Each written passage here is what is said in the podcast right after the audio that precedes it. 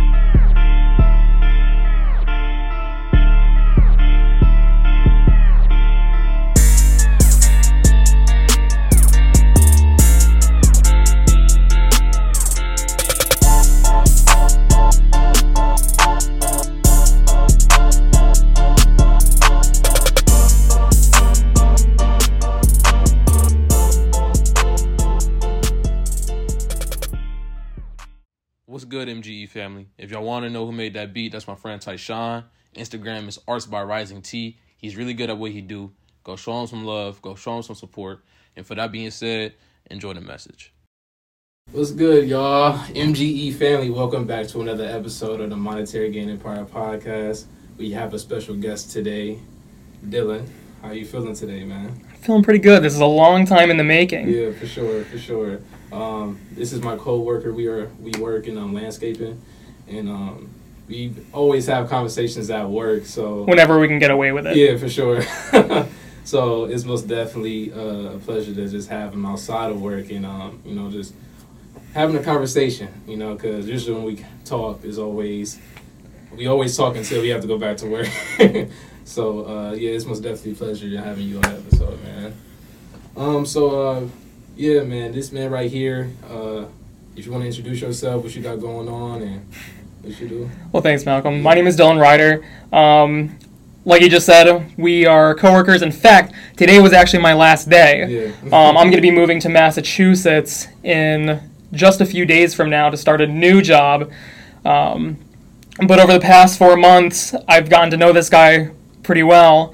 And um, again, we've had some really decent conversations. This is the first time that we're going to actually be able to have decent conversations without having to worry about getting like yelled at by our by our bosses. But um, uh, I am not even rel- like I really don't know a lot about the landscaping field. I have just kind of started in with it.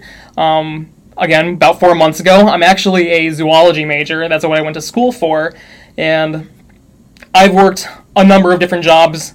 The most exciting one was uh, I worked with grizzly bears one time in Montana, and I thought that was really cool. That's interesting. But after several years, it's been hard finding uh, a job that pays the bills, and so that's how I ended up working with you because this job actually was this job actually was good enough where I could get paid to uh, basically pay my bills. So yeah, Well, yeah, that's uh, that's how it is, especially in this economy. Economy, um, it's kind Yeah. of hard to find something that's um, willing to pay the bills Mhm. and your expenses and things that you want. right. So um, yeah, I'd say this job most definitely helps with that for sure. Um, yeah, so most definitely. uh, Last conversation we had talked about. Um, I think we had talked about work ethic. Like, um, so what does work ethic mean to you? So work ethic means to me, and we just got done talking about how we'd always have conversations Yeah. at work. So I want to make it clear to everyone at home that uh, that I think our work ethic is actually pretty good compared to a lot of people sure. that we've seen Mhm. come through our uh, business or come through our field. There's been plenty of people that have shown up on the first day and leave within a week or two. Yeah. Uh, but what work ethic means to me is that it's your ability to show up in the morning every day and do the jobs that you are told. It's as simple as that when it comes to working for someone.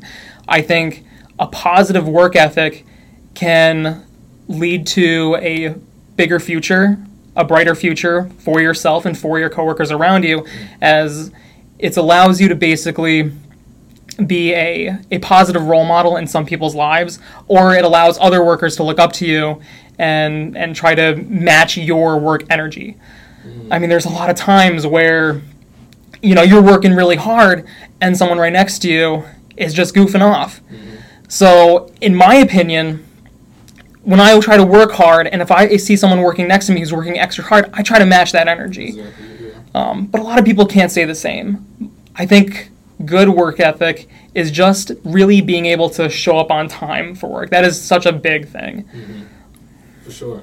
Um, I think you said one key fact, like energy. Like I feel like energy, and I had talked to our boss about this one time. He he he's big on energy as well. He said he has to have good positive energy because if he don't, everybody else is going to be lacking if you know not doing their job. So it's like him as a boss, you got to make sure he come in there every day with hundred and ten percent energy and make sure he's having a nice work ethic every day.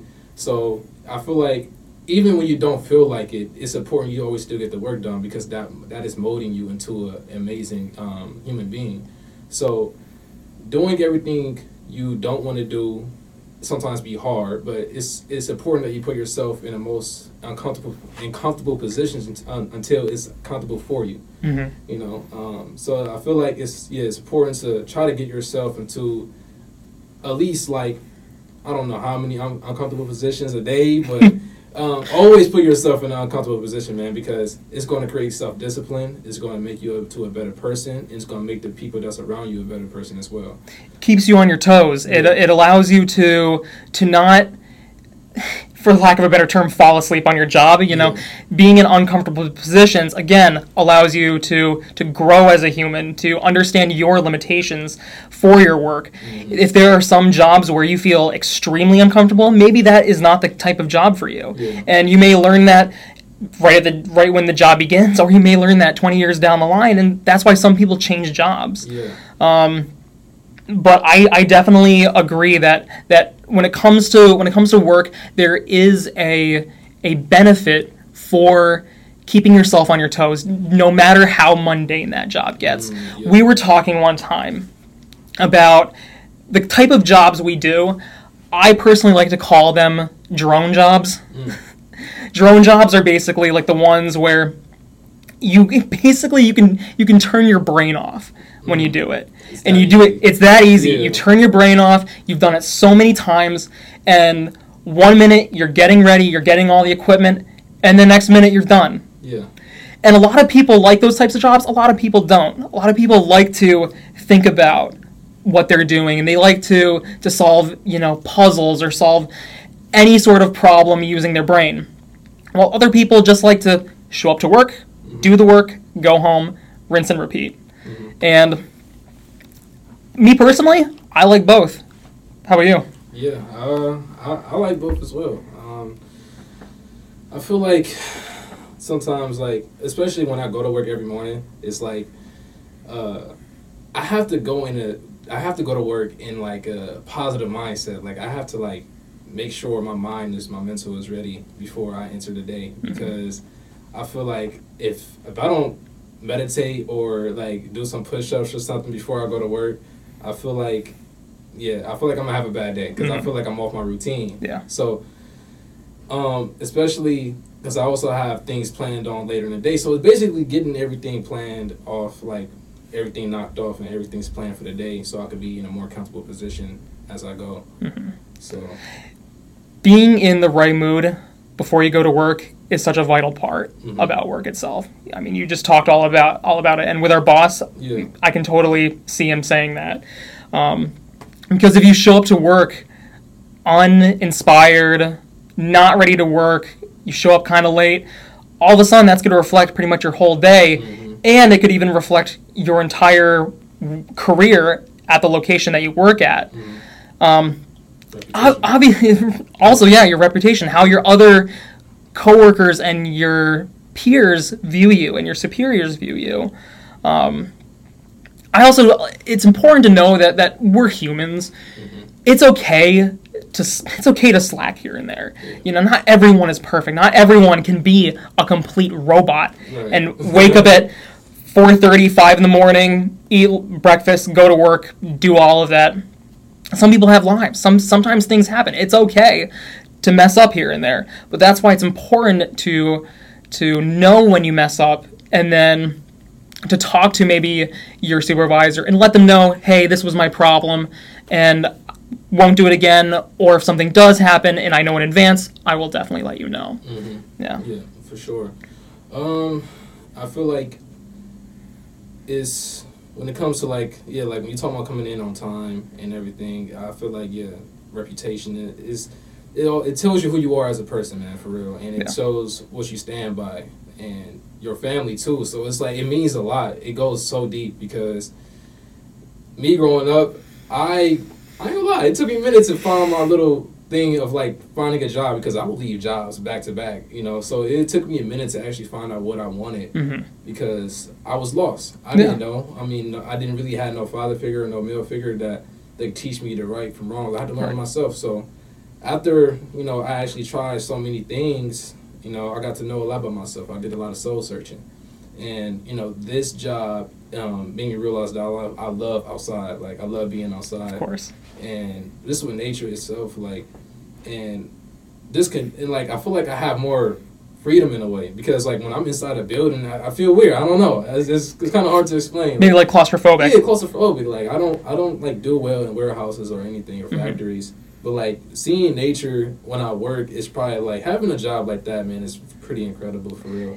You can just whenever you're doing that kind of work you can just breathe in Yeah. breathe out and you're breathing the air that's outside not the air that's inside. And i think that that does wonders for a lot of people and their mental health. Yeah e- sure. even like with mundane jobs I, my opinion even the mundane jobs outside are still not that bad Yeah. as long as you're outside sure. and long in a as long as you're in a, a decent environment which i think we are yeah yeah So, and I, like a key thing too about being outside, because a lot of people lack vitamin D as well. Mhm. So it's like being outside twenty four seven. It gives us a lot of vitamin D, um, vitamin D, and within our body. So I feel like that's most definitely a pro for sure.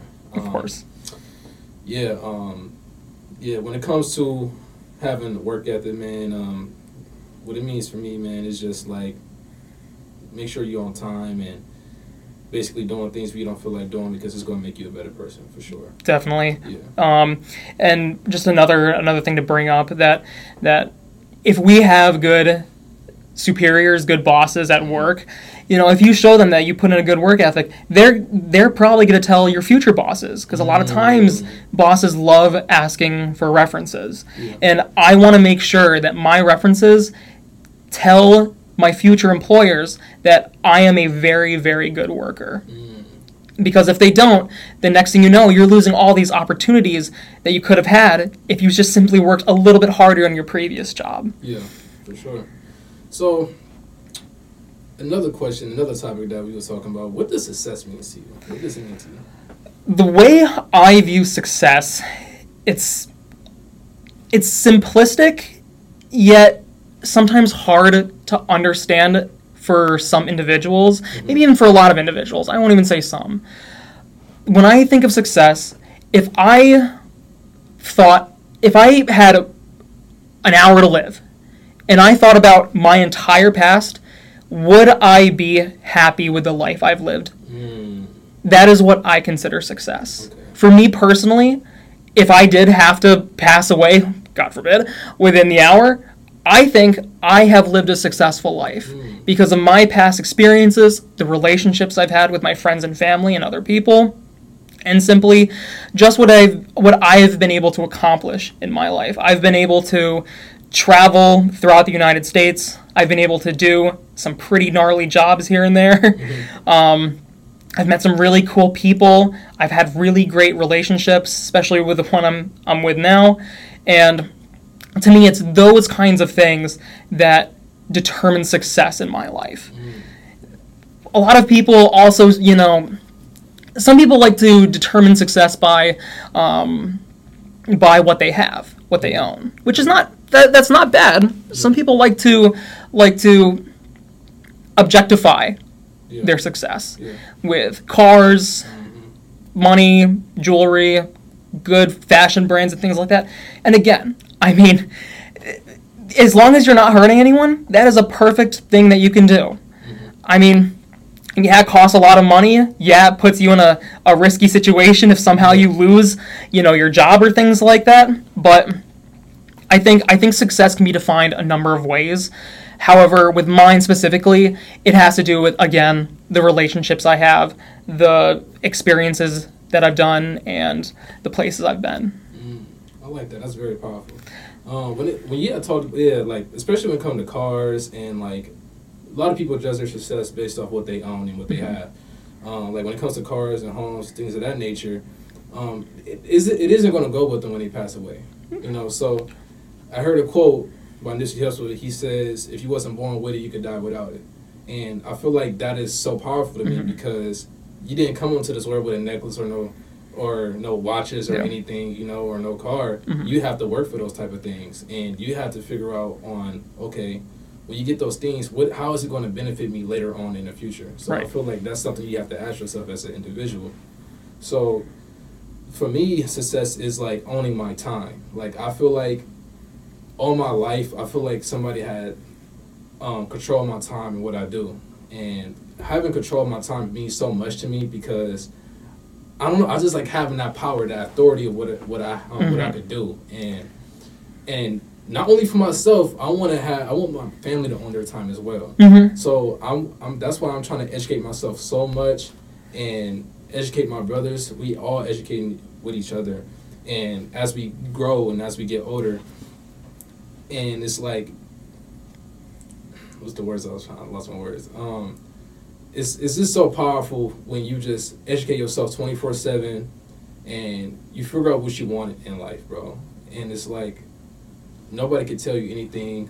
Once you find your purpose and your passion and what you're aiming towards, bro, no, nobody can tell you different, bro. Like you could just you just go on with life at this point. Like you don't have to worry about Mhm. anybody saying, "Hey, you can't do any of this. You can't do that." Oh, you no, you ain't gonna get phased by it because you know what you worth. You Mhm. know your values. So. Yeah, well, yeah. When it comes to Sesame, man, it's all, it's all about owning my time and having control of my time, having control of my destiny. Yeah. sure.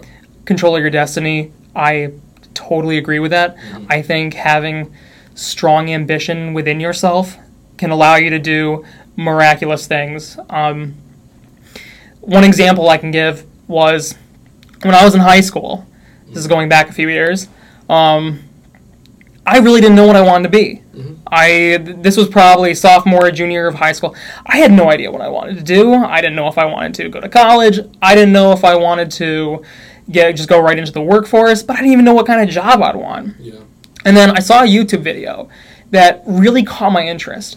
I love watching nature documentaries. I always knew that from the beginning. And during high school, the only thing that I really glommed onto was photography. And I can thank pretty much my dad for that. My dad was a photographer, he's an artist, and um, he was a photographer for a university. So I was able to get a lot of my knowledge and experience of photography from him and other photographers that I've learned along the way and I've met along the way. Um, but I saw this YouTube video of a guy who had a rescued bear, who rescued a bear basically. And this guy basically had a relationship with an animal that you nor me nor pretty much anywhere anyone else wouldn't be able to normally have. Mm-hmm. This guy would be right up next to the bear. He would be, you know, feeding it. He would be petting it. He would basically be treating like it's I don't want to say pet.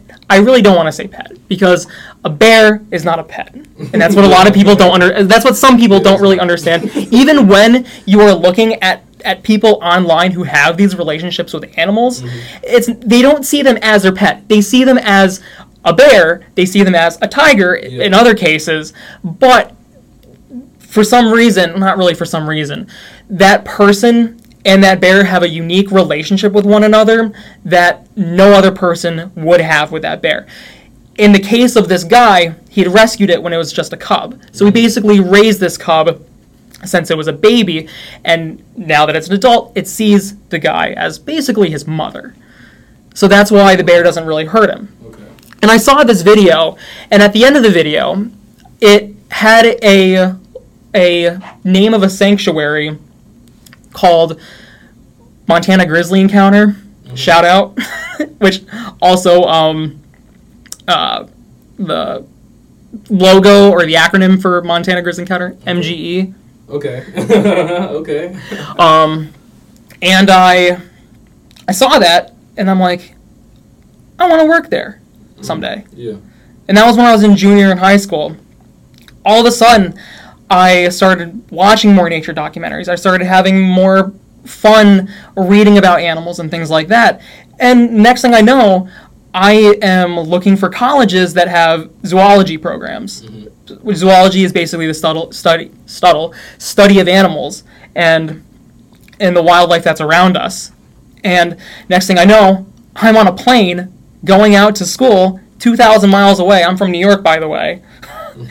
and when I moved to Utah, I had no one, I knew no one. I absolutely had no idea what I was doing. I was just going out to college for the first time, just graduated high school. I was basically becoming a new person. I was starting completely fresh. And after a couple semesters, very difficult semesters, might I add, um, I got in contact with the same sanctuary that I fa- that I found years prior, and I got a job interview with them, and I nailed that job interview. Great. And then in a couple, a few months from that, or a few months from that time, into the summer, I actually started working there, and I think that put me that put into perspective how powerful ambition can be, mm. because you just see one thing, one thing, one video, or one book, or mm. anything when you're younger. Next thing you know, that can change your life drastically, mm. because I cannot have pictured my life not going out there. I could have been, you know, at home still, going to a community college, and basically have stayed in the same area my whole life, but I didn't.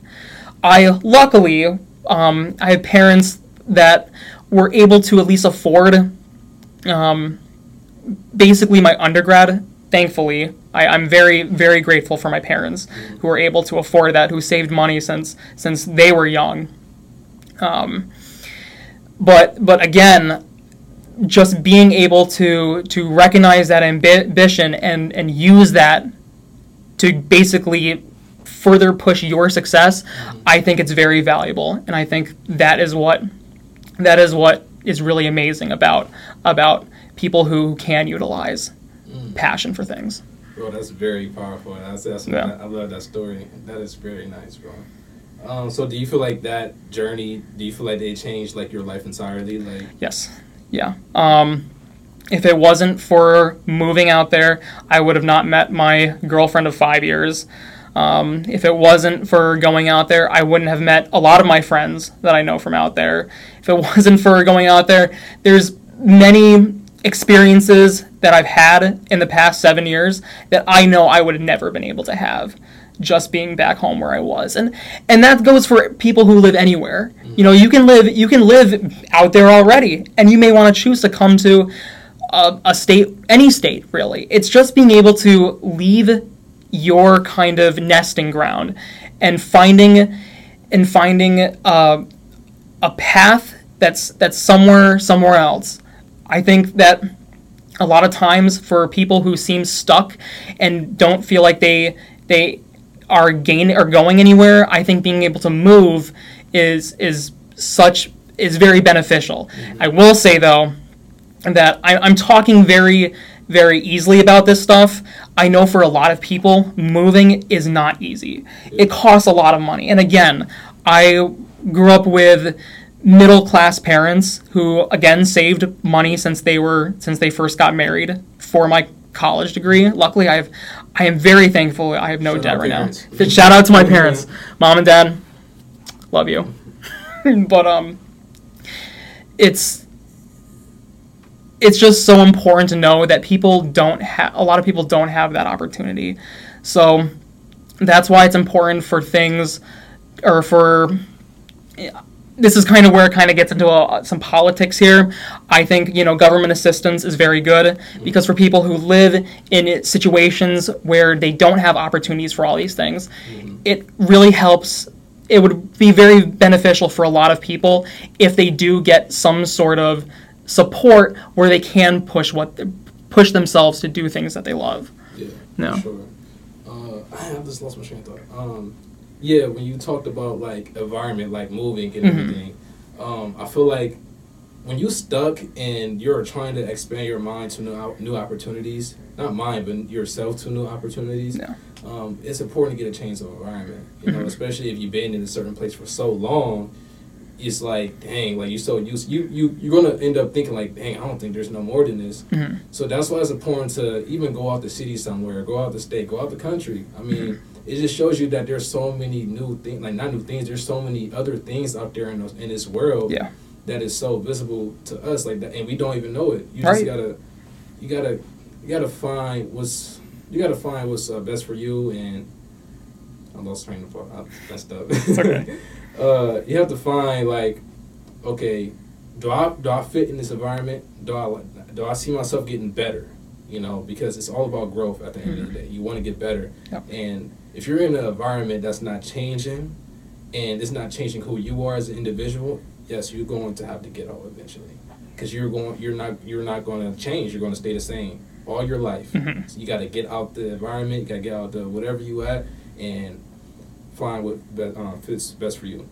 I think it was. I don't quote me here. I think it was Albert Einstein. Have you ever heard of the um, the classic quote? Do you know what the definition of insanity is?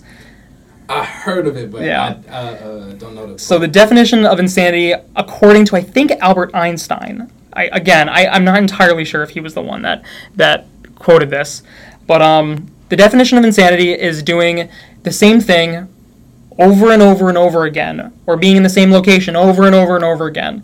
Basically, just living in complete redundancy and expecting things to change. Mm, If you keep doing the same exact thing all the time, or start, if you're living in the same exact area all the time, and you keep expecting things to turn out differently for you, eventually, it's just going to be insanity yeah. you're going to be stuck in in a loop until you eventually either realize that you're in that loop or you'll go your entire life and die on your deathbed not being able to do what could have truly allowed you to flourish Yeah. so And I feel like another term terminology is like what they call like the rat race, Mhm. and it's like getting just being stuck in that cycle and not finding a way out, and just like that daily grind, like you waking up in the morning, going to work, and not actually perfecting your craft and not getting better as a human being, and you just you just lose yourself, especially if you're doing the same thing. You're not even you lose you lose who you are, you know, and it's just it's unhealthy for your body and it's un- unhealthy for your mental. So yeah, it's just like you're one of the one of and you, you probably heard this quote. uh, Um, idle mind is the devil workshop. You know. i don't think i've have heard that yeah, quote So it's like that. That is very powerful because Mhm. it's just like if you just not if your mind is just stuck in the same place over time, you're you're not you're not going to like you're not going to get better. And I'm Mhm. big on getting better. You probably Yeah. just heard me say that like multiple times. Definitely. like, if you're if your mind if you're not reading and you're not talking or communicating and you're not building connections with anybody, Yeah. you're going you're staying the same. Mhm. And I'm big on that. I'm a big advocate for that.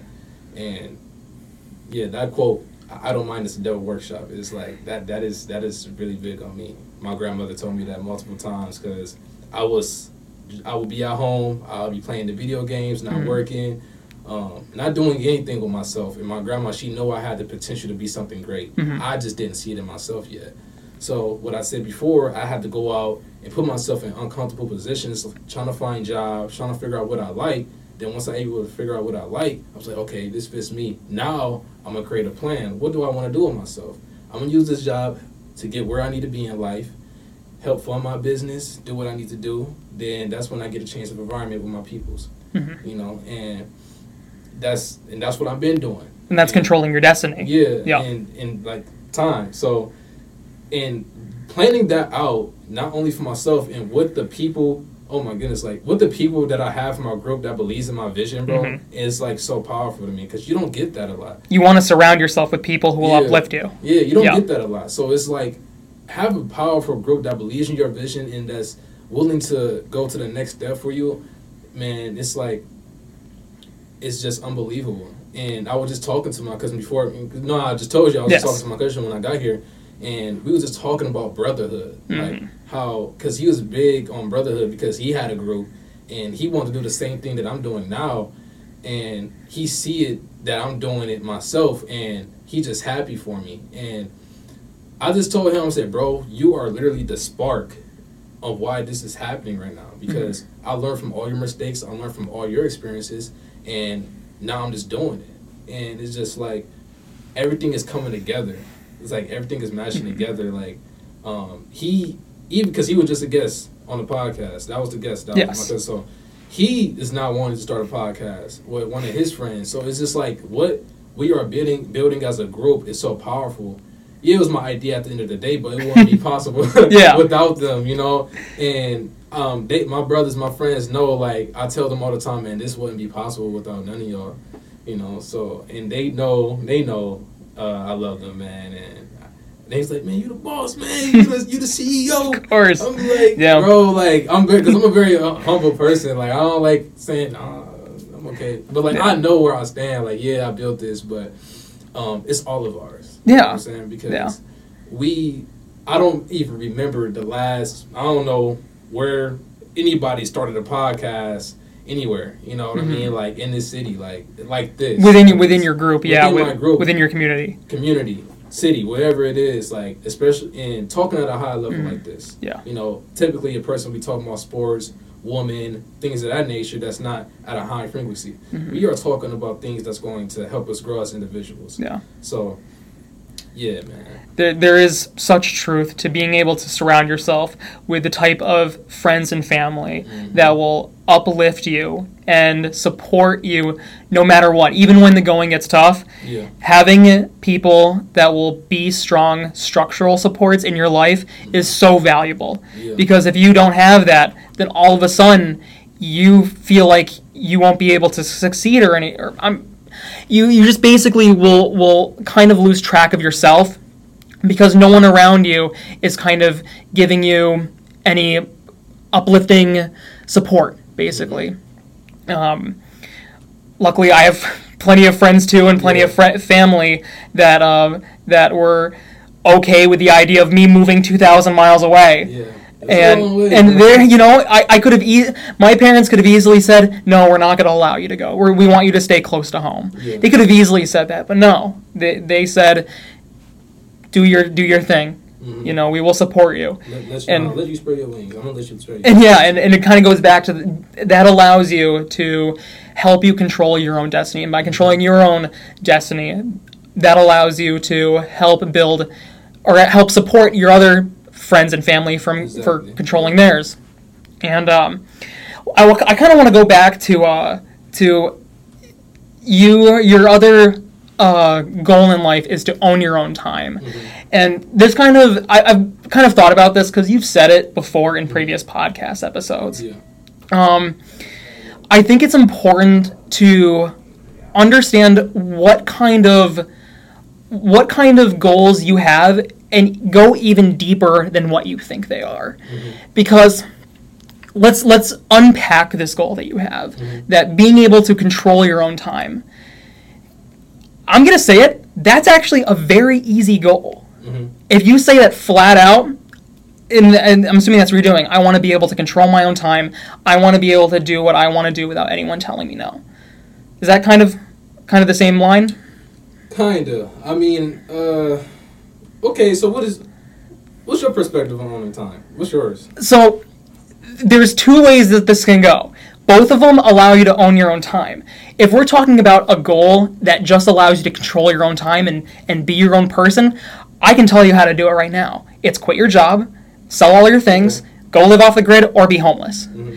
All those people who are living on the streets, it's hard to it's hard to acknowledge it, but they're achieving a goal that you possibly have. They are all on their own time. They can control what they do. Regard obviously they don't have probably a lot of funds to do a lot of things, but they can own their own time. So that kind of that kind of alludes to the fact that hmm, maybe you need to dive deeper into what kind of what what your goal is and and where this goal stands with your future. Obviously, I know what kind of goal you have. Mm-hmm. Being able to own your own time, you want to be able to find work, find a fulfilling lifestyle that mm-hmm. allows you to support yourself, support your family, uplift your family while allowing you to do basically all the fun stuff that you want to do. Mm-hmm. And that's that's awesome. Yeah. And and the main key aspect about that is being able to find the funds. Mm-hmm. At the end of the day, we live in America. Right. To to Land of opportunity. the land of opportunity, which Yeah. for a lot of people, there's not a lot of opportunity. yeah. Um, so that's why I think it's owning your own time is, is really wonderful. There's a lot of people that that would love to own their own time. It's just being able to to parse through it and finding the right direction from that. Do you want to find your own time one way or you want to find your own time another way? One way is very easy, while the other way will take you a very long time. Kind of harping back to your instant gratification versus delayed gratification. Mm-hmm. Obviously, if you quit your job and, and live off the grid and everything like that, if you have the survival instincts to do so, that could be gratification, but for other people, maybe they find gratification out of being homeless. I don't know. Mm-hmm. Luckily, I have not been that, but who knows? You never know. um, but yeah, that that's that's where that's what I see on on owning your own time. You gave an amazing uh, perspective on like when it comes to owning uh, owning my time. You could literally quit your job and do whatever you want. Mm-hmm. You can know become a her- you could become a hermit in the woods. Yeah, you could do Yeah. whatever you want. Like, but yeah, like you said, my my uh, perspective on, on my time is completely different. And you know, let's talk about financial freedom for a second. Yeah. So, um, a lot of people feel like it's easy, so called easy to be uh, financial free because all you can do is quit your job and just live under a rock and just uh, be one of the people on the side of the street. Uh, give me some coins or whatever. You know what I'm saying? Then you're free from debt. Then you're free from expenses. Then you're free from all those utilities. Then it's like you got the um, financial free. The other one is like um, you actually working. You trying to figure out. Uh, you trying to figure out life. You trying to figure out my, um, your expenses. Um, trying to find a second stream of income. Um, passive in- passive income, cash flow, all those things, things of that Yeah. nature. Then it's like having to go in place to where okay, I got all these figured out. I got my plan. So now I need to figure out how can I leave this job to actually work at my business. You know, how can I how can I do that? So those are the two ways. Is like you can really. It's really easy to become financial. It is it is very easy to become in, financially in, free. that, in that perspective, but then Yeah. like the other, like the part that I'm getting at, Mhm. that I have for myself is very difficult in Yeah. a way because it's not taught in our society, especially in our family. And um, for me, it's also about breaking that generational curse as well. And my family, they they don't know anything. I wouldn't say know anything about generational wealth. They just haven't seen generational wealth. Yeah. Um, so that's why it's so big on me and trying to do whatever I can to make that possible for them to show them that it is possible Mhm. that you can do this. It just takes a lot of hard work and a lot of sacrifices to get to that level. Yeah. And I talk to my mom and my grandma all the time, and uh, she uh, one time when I first started my po- podcast, she was like, "You starting a podcast? You can't make no money from that."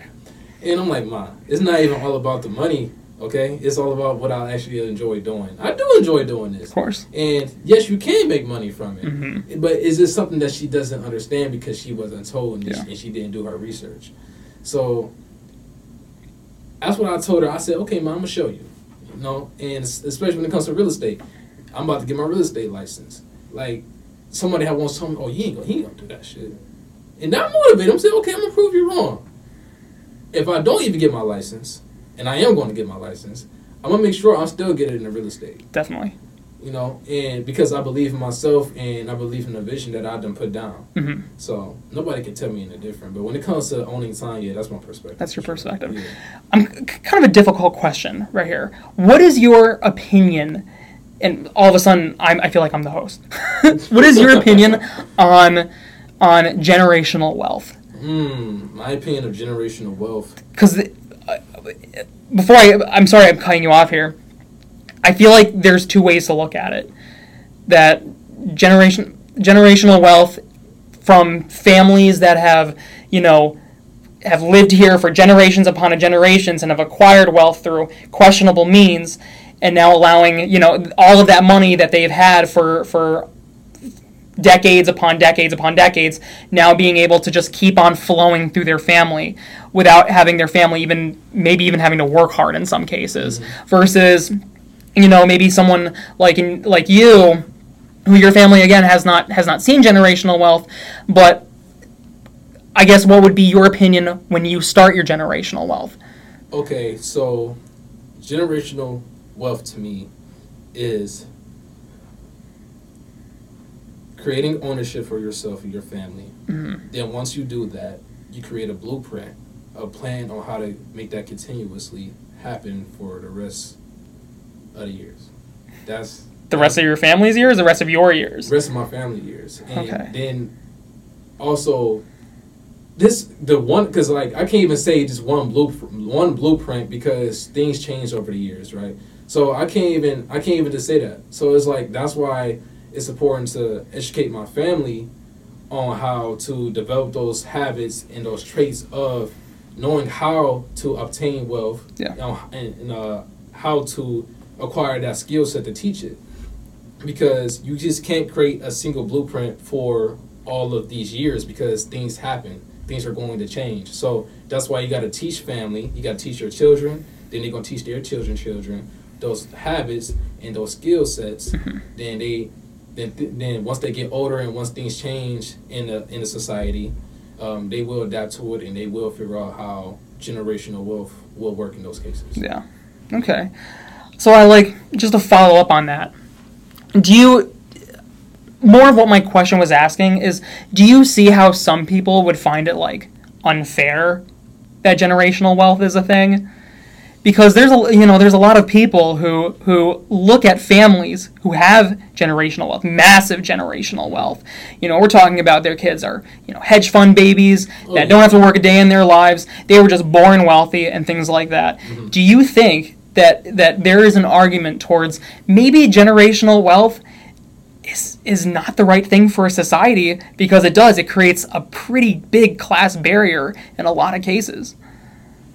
I'm not the guest right now. I mean, I'm not the host right now. Uh, no, I'm playing. Uh, um, I feel like it's. I feel like it's okay. I'm gonna say this.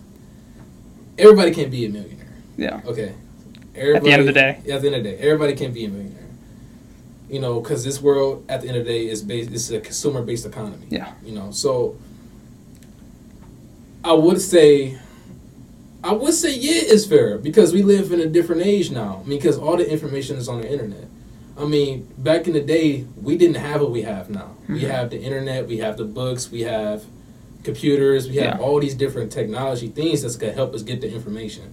So back then, you just had books, you just had uh, newspapers, whatever it was, you know. So I feel like it is fair for everybody to at least obtain um, some type of wealth in that shape or form. I'm not saying generational wealth, but like I love, like I would love generational wealth. For me, is the goal, but it's Mhm. just like wealth in general should be everybody's goal. At the end of the day, I feel like me personally, Being able- yeah. because wealth isn't just all about money; it's Mhm. all about health as well. I know. You know what I'm saying? Because then when it comes to health, because a lot of families they deal with diabetes and they deal with different things. So now you could be the, you could break the generational curse by figuring out okay how to avoid diabetes, Yeah. How to avoid these certain diseases in my family by eating right, by working out, and uh, things of that nature. Yeah. So you could break generational wealth in those type of categories as well. Just might not even money.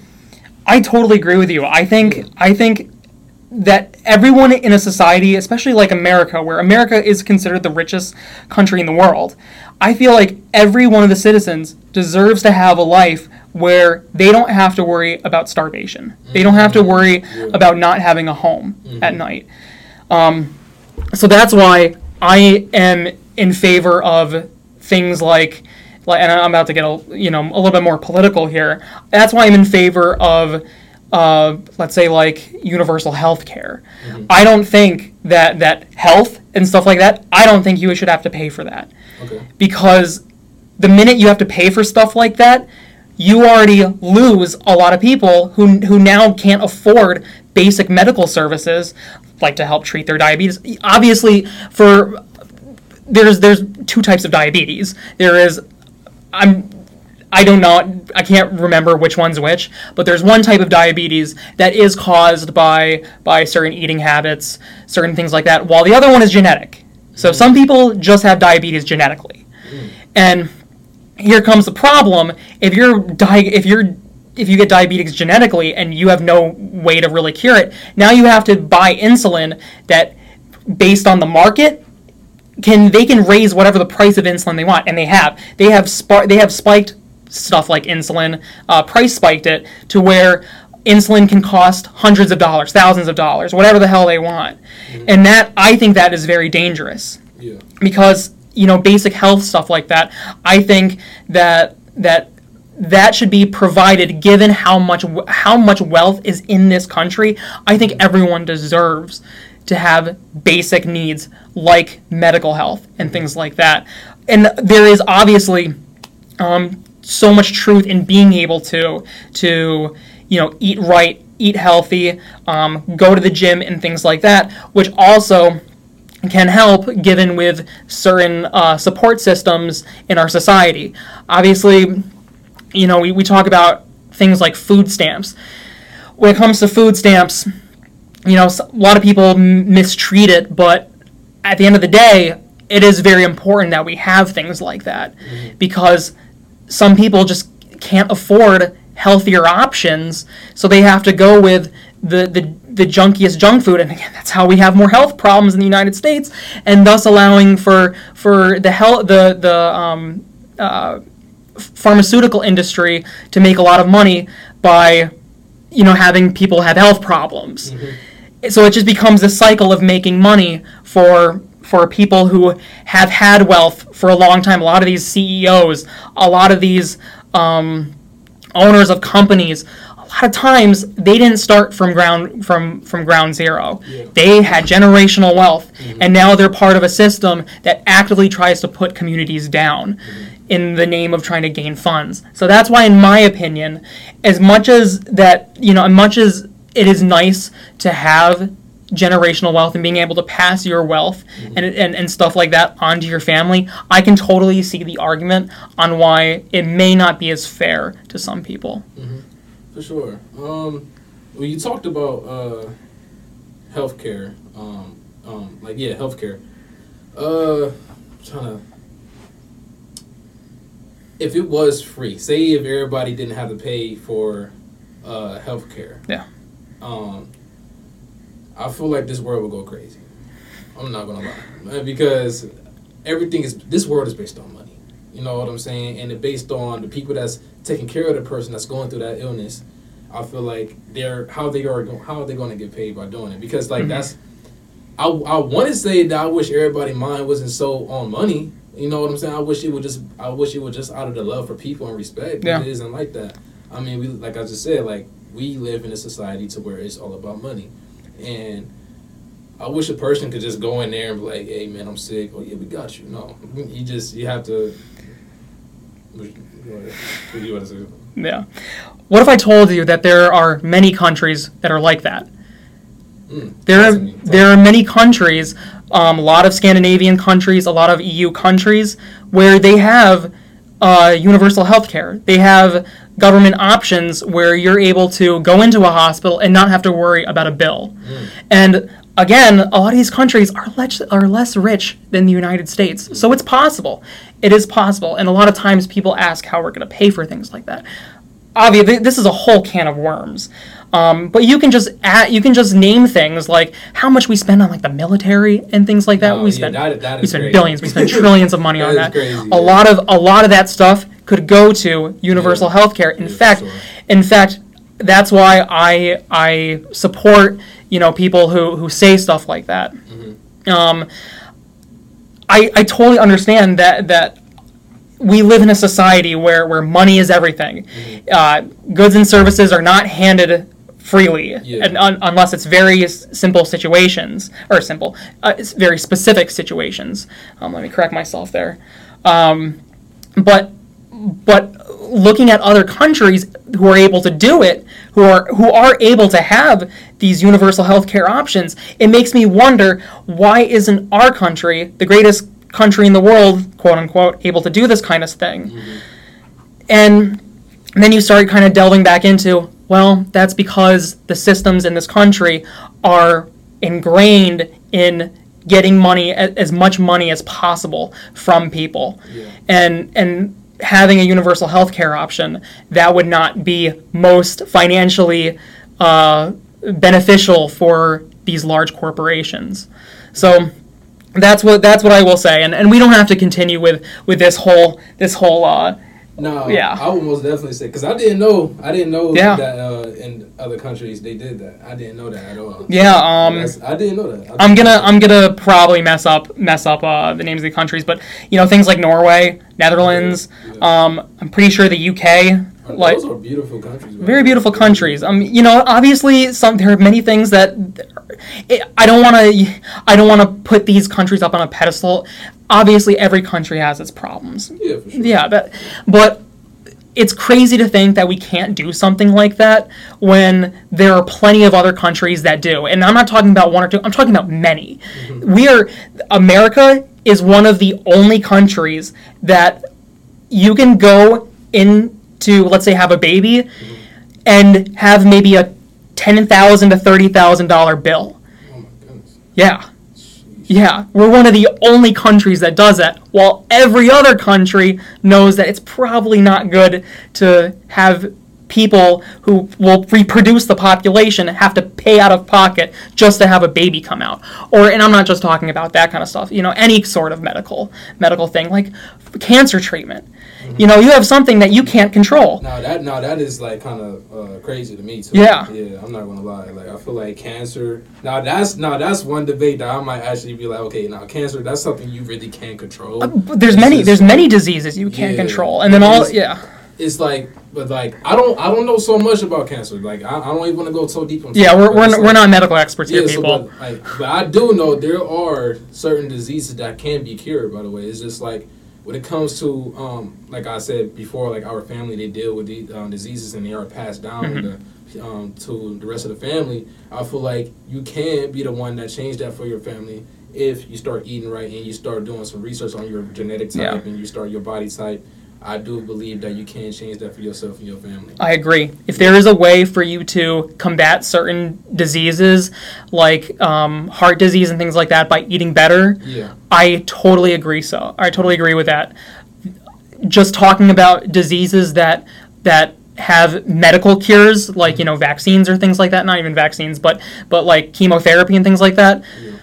I think it's absolutely absurd to put a paywall on your on your only way of mm. living. Because if you have a disease that's that's that the only way to cure it is through the pharmaceutical industry, they can charge whatever they want for you to save your life. And I think that's horrible. Mm. I think being able to save your life from a debilitating disease that you can't control, I think that should be free. Yeah. And- I, I, I agree on Yeah. that. I do agree. No. Now after this after this episode, I'm most definitely going to start educating myself in the medical field for sure. Who knows? You might become a Yeah. doctor. never know. You never know. You never know. yeah, no, I'm most definitely going to educate myself in that industry. But, Well, we, we went off on a really Yeah, big yeah, tangent no, there. no, time, time to It's reel ourselves back in. Like this is this is why we're doing this. This Yeah, no, you know, I love having this discussion. I enjoyed it. I enjoyed that one. Um, was uh, trying to, I had another thing that I wanted to talk about. Um, relationships. Hmm. Relationships. We was going to talk about religion, but we're going to say that for another time, actually. Okay. um, relationships. So, me personally, we have right now what's going on in this world is that a lot of women they feel like that the man always got to do everything. So, my personal opinion about that is I feel like everything should be mutual, like mutual. Everything should be supposed to be together. Yeah. And I feel like when it comes to the man paying a bill on a date, I feel like okay, if you take your girl out on a date, I feel like the man supposed to pay one day and the woman supposed to pay one day. I feel like everything's supposed to be balanced. Now, I feel like I all I think this too. I feel like in some scenarios, a man's supposed to handle. In other scenarios, a woman's supposed to handle. Because every scenario, a man is not supposed to handle everything. Like sometimes a a, a woman is supposed to handle uh, a certain situation because that's a woman. That's like I'm trying. I'm trying to get my point across. It's like Can you give me an example? so like, say, uh, um, trying to think of something. Um, say if her friend or something comes with a problem and she needs somebody to talk to.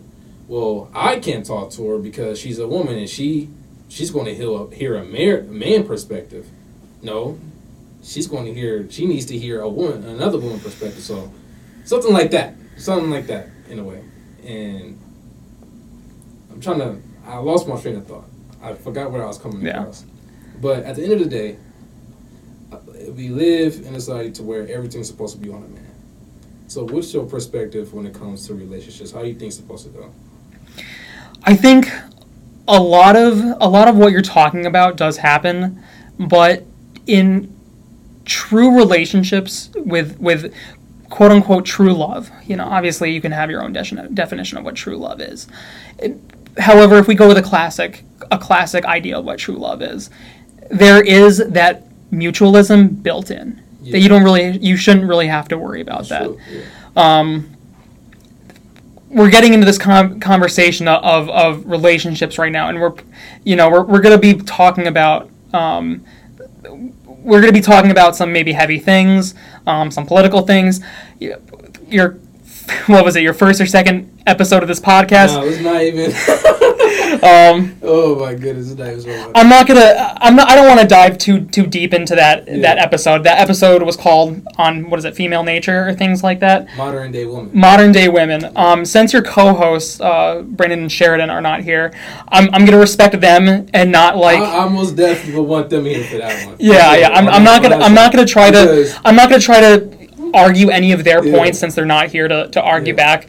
Um, I will say though that um, that with what we're about to talk about with relationships, a lot of times people, men specifically, like to think that they know the the nature of women in one way or another. W- with what you guys were saying, that that trying to know the nature of women better better props you up for being able to find the right partner and being able to shift through people who maybe not you know would fit your idea of what you want out of a relationship. Um, however, I will say that that female nature all of what you guys have said on that podcast, or a lot of what you guys have said on that episode, um, it can go both ways, Mhm. and it's and it's not. It shouldn't be considered the female nature or uh, the women's nature. It should be considered human nature. A lot of what you guys were saying, I could easily turn it right back around and be like, guys talk, guys do the same exact thing. Maybe not as much, but at the end of the day, both both genders or whatever gender, they do the same things. Yeah, and that's very true. Yeah. and I, I totally agree on that. Yeah. And I, I, I can't even say, but women do this more. But it's Mhm. like the women are going to say the same thing about us. Yeah. So, but I am going to say, the last woman I was with, she actually showed true love. Mm-hmm. I'll say now. I'm gonna, I'm gonna say I'm gonna give this example. I was with her one time. I left. She came downstairs, crying because I was leaving. And right there, that's how I instantly knew that it, it was genuine love right there. And I feel like you gotta look for those true signs if it's love. Like you gotta look for a certain Mhm. like real signs that okay, yeah, this woman love you. Definitely. And and what I'll add on to that, those are the kind of signs that you want to be looking for. Yeah. But trying to understand their nature hmm and quote unquote, that's not what you should be looking for.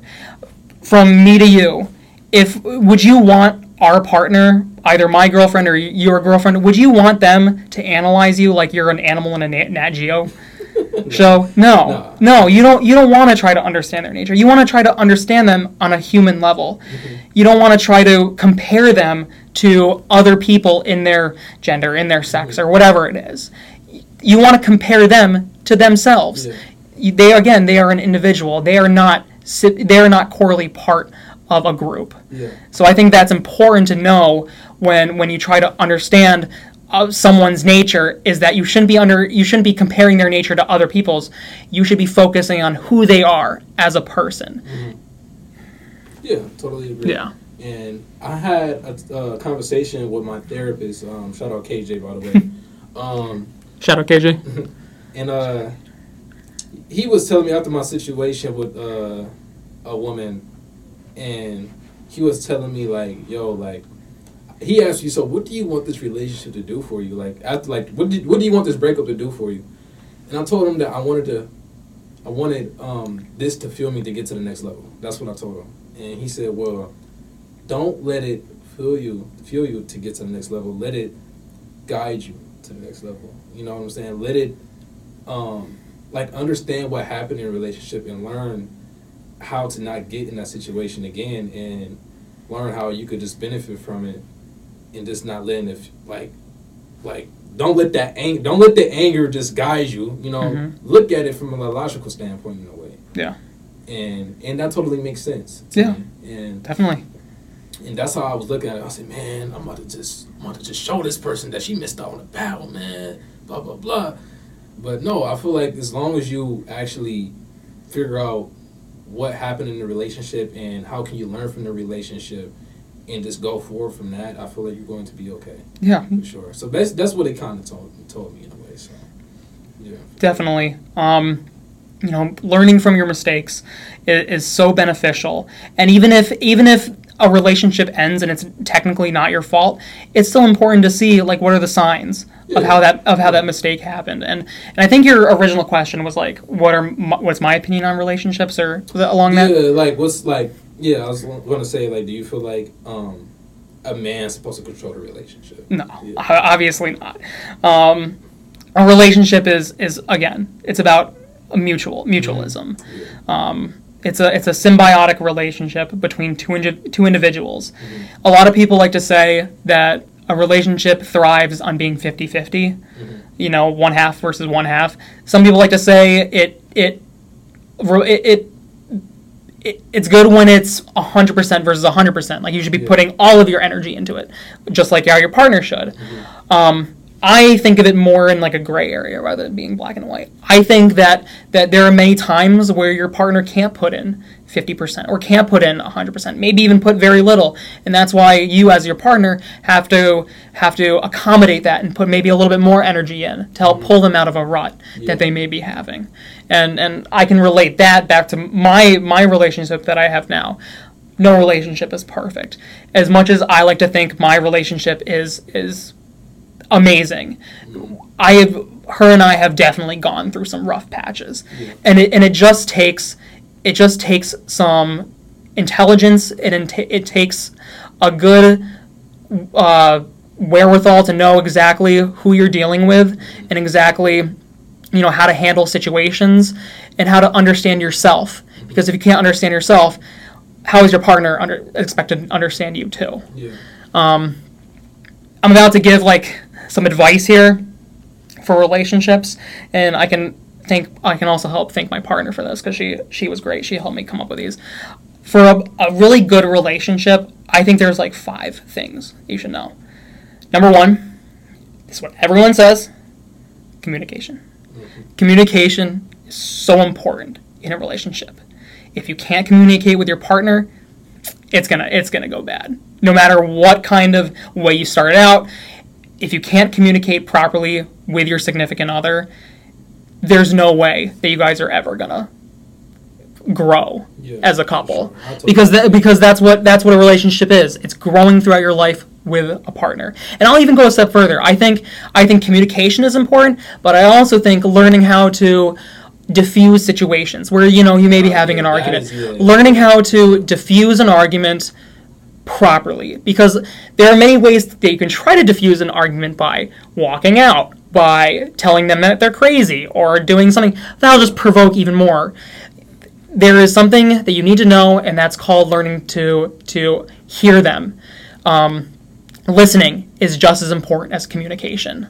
Being able to listen to what their problems are, and you can try to reason with them. You can sit them down, let them hear, or let allow you to hear what they're saying, and and talk to them as a person, person to person, and try to overcome this hurdle and make both her and you, or whoever it is, better.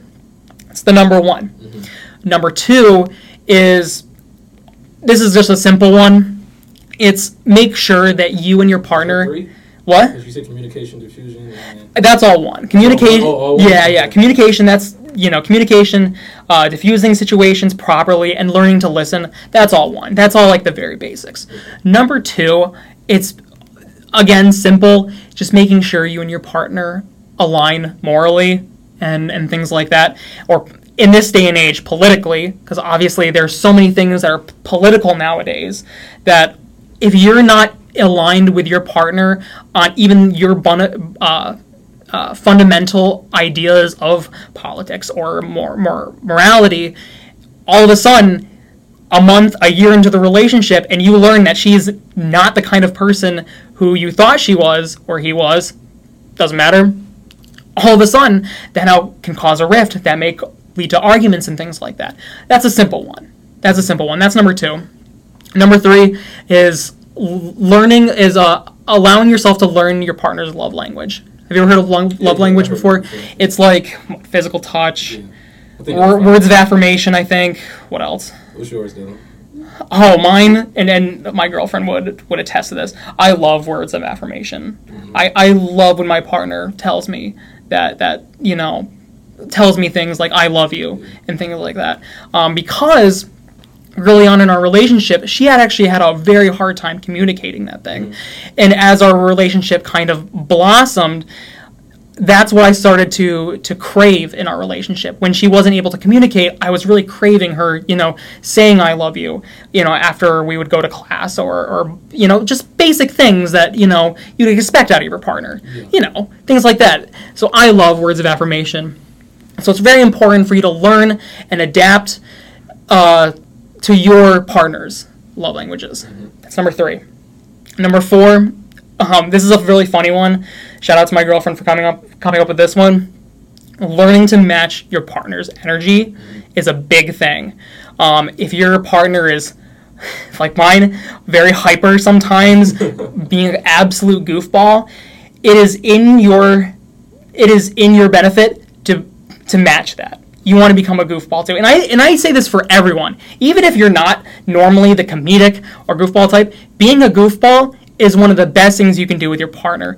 It allows you to be vulnerable. It allows you to just have a blast, fun time without any sort of problems usually, and it also makes you stay young by being a goofball. And I think that's very important because over time, if you're not having as much fun with your partner and not laughing as much or not having a great time, you'll start to feel older and older and older, and then all of a sudden you start feeling like you're growing apart. So by allowing yourself to to be an absolute weirdo with your girlfriend, having each other laugh, you know, die of laughing, I think I think that is so important in a relationship. And again, a very important thing about that is it, that allows you to feel young and that really helps yeah. later down the line. Final thing, um, oh, what was it? Um, talk about that really quick. Let me let me pull it up because I, I knew I wrote it down. Okay. Um, what was it? I feel like words because like words um like the words of affirmation like I feel like mm-hmm. mine's just like physical first physical touch and like yeah. words of affirmation. Like I I, mm-hmm. I enjoy like my partner like telling me like um you're such a good person and thanks for doing it. You didn't have to do that for me. Yeah. You, I love you. Things of that nature. Exactly. And yeah. I love that too. And and you know, some people that can be like misconstrued as like, oh, you just want to like boost your ego. Yeah. It is not like that. When it comes from your partner, it is that is a complete different feeling. Um and and it's okay. You know these these five love languages are not you you don't only have to have one. You can have all of them if you want. Mm-hmm. I think the only one that my girlfriend and I don't really align with is like you know giving gifts and things like that. We're not we don't like buying each other things. Yeah. We much rather show our love through quality time or or physical touch or just you know things like that. Fifth thing that I was gonna say is learn to have your own hobbies and your own um, yeah learning to have your own hobbies and your own interests.